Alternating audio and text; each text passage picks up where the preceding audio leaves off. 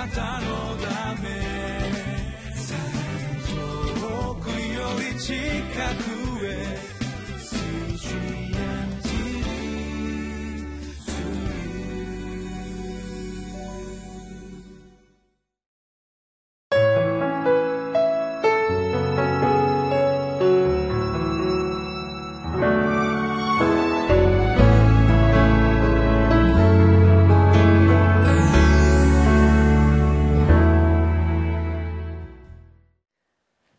インマネル堺キリスト教会の津田聡樹と申します。今日は3月3日。え今日も、えー、QT の時間を持ちたいと思います。私は普段、えー、サッカーを子どもたちに教えています、えー、火曜日木曜日金曜日の朝小学校に行きます。水曜日の午後は別のクラブに行きます、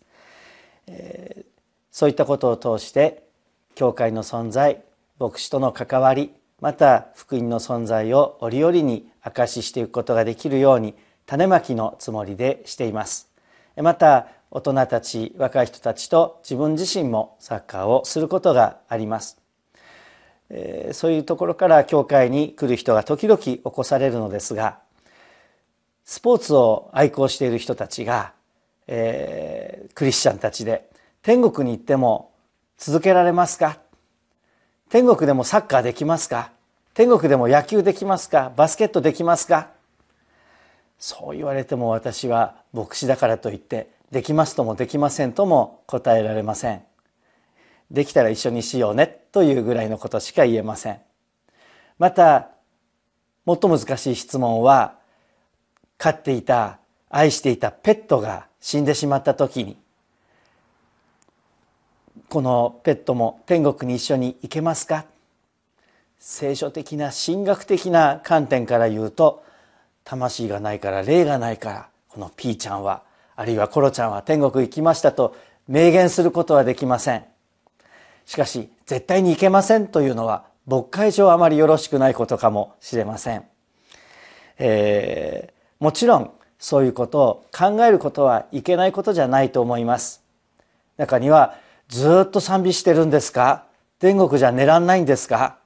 ずっと集会出てるんですか？暇じゃありませんか？何してればいいんですか？永遠にどう過ごせばいいんですか？そんなことに関心を持っている人たちがいます。私はあんまり考えないでただ楽しみにしている派なんですけれども。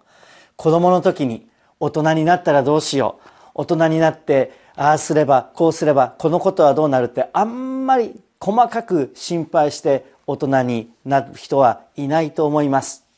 なってきた時になってきたところの戦いもあればまた、えー、喜びもあります。今日のテーマは生きている者のの神がくださる復活を望みます。どんな姿勢でどんな思いで復活をまた永遠を待ち望んだらよいのでしょうか。聖書の御言葉に心を傾けましょう。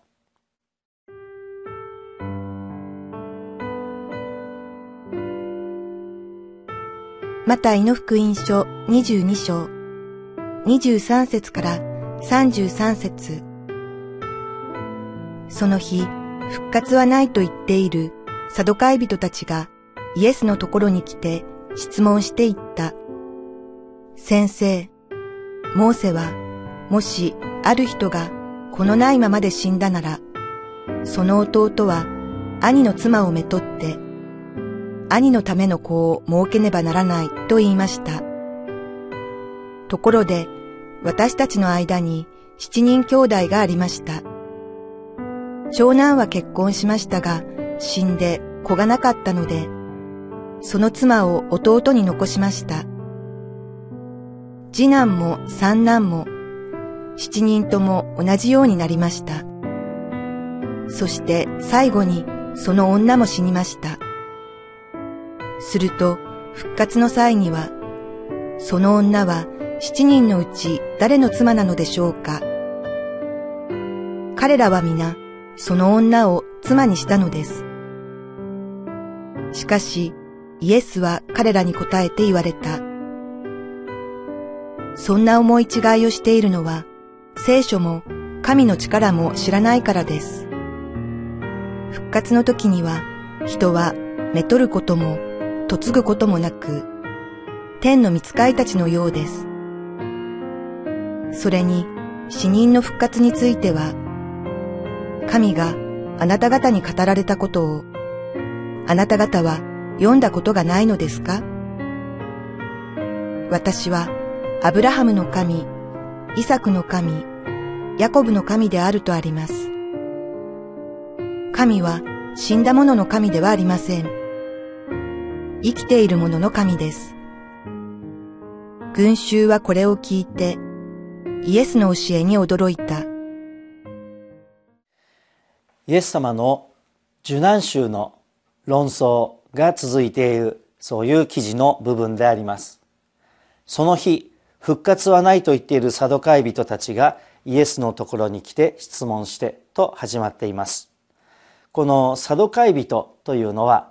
ユダヤ人の議会を形成している大きな一派で特に裕福な人たちが多かったようであります。パリサイ人と対立している人たちで、えー、復活とか奇跡とかそういったものを信じない、えー、現実主義的な人たちであります。パウロが使徒の働きの中で議会に招集されて取り調べを受けていた時にあこの議会の中にサドカイ人たちとパリサイ人たちと両方いるなというふうに思った時にパウロは私は復活を信じていますというふうに発言しました。それにサドカイ人たちは激しく反発しましたしパリサイ人たちは復活があるということを支持していますからパウロのことはそっちのけでむしろパリサイ人たちはパウロを擁護して、復活を支持しますしサドカイ人たちはこれに反発する、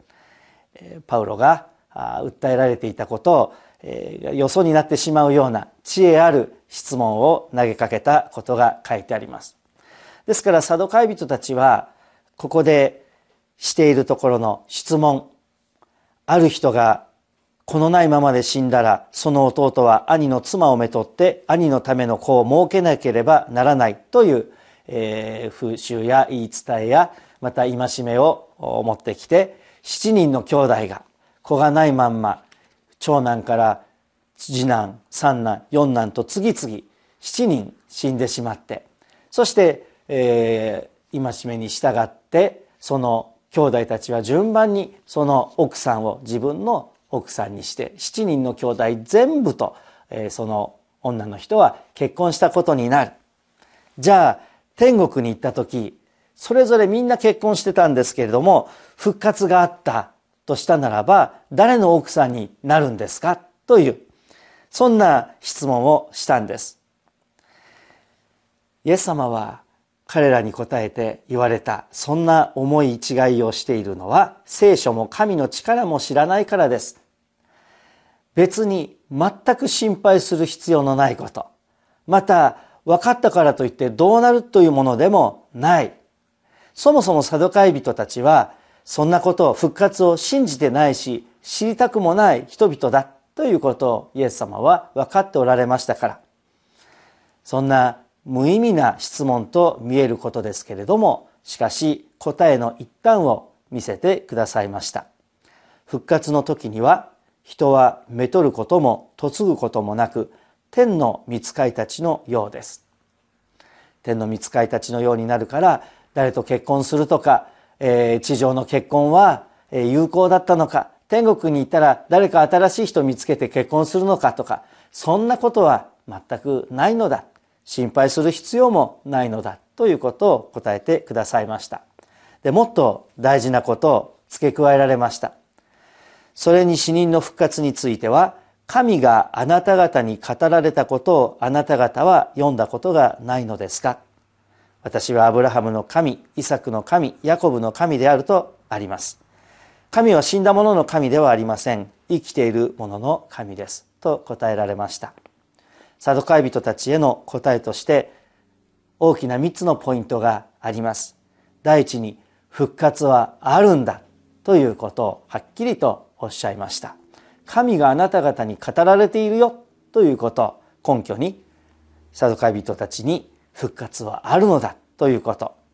それから復活したものは死者の中にカウントされるのではなく生きるものとカウントされるんだということであります。復活したものは生きているものである。そして最後に神は生きているものの神ということを明言されました。死んだら死んだ後の関係はどうなるのか。あるいは復活したら今持っていることはどうなるのか。いろいろと心配する必要はありません。それはサドカイ人がしているような無用な心配です。復活をしているもの復活を与えられているもの約束されているものそして復活したその先も神様は今と同じように私たちを永遠に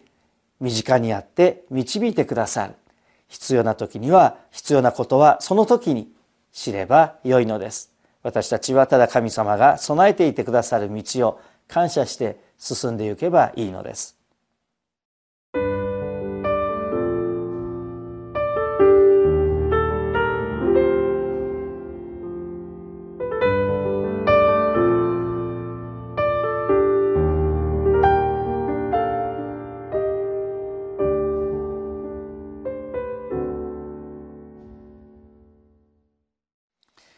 聖書は信じる者は永遠の命を持つと約束しています。やがて持つことになるというのではない。持つかもしれないというのでもない。今信じている者は今永遠の命を持っていると書いてあるのです。ですからクリスチャンたちも死んだら永遠の命に肉体の命が変わるというのではなくて今すでに私たちはこの地上を永遠の命を持って生きているのです。死の時も復活の時も持っている永遠の命に生かされ続けているのです。ですからその先のことを心配する必要はありません。結婚のことやあるいは地上のいろんな問題や課題があるかもしれませんがそれは天国に持ち越すものではありません。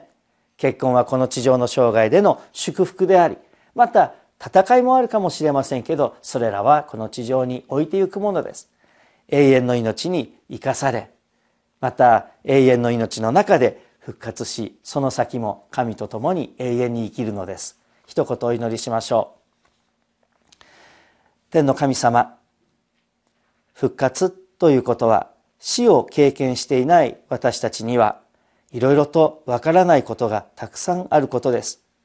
けれども私たちはイエス様ご自身が死んでよみがえられて天に昇られ生きておられ今私たちのそばに生きておられるお方であることを信じています。私たちはそのイエス様に従って復活していけばいいのです。その先のことはあなたが導いてくださいます。感謝してまっすぐに進んでいくものであらせてください。この地上のいろいろな戦いも病も涙も別れも死も皆置いてゆき永遠の御国にはそういったことが一切ないと約束されている。そのような素晴らしい未来へ私たちはあなたと共に進んでゆきます。信仰をしっかりと持って生き続けさせてください。主イエス・キリストの皆によってお祈りします。アーメン。